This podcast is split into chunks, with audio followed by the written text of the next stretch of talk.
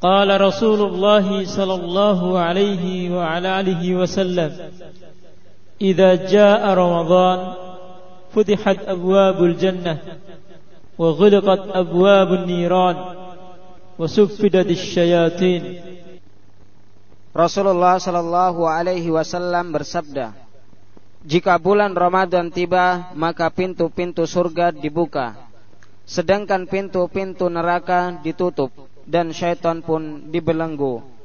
Hadis riwayat Bukhari dan Muslim.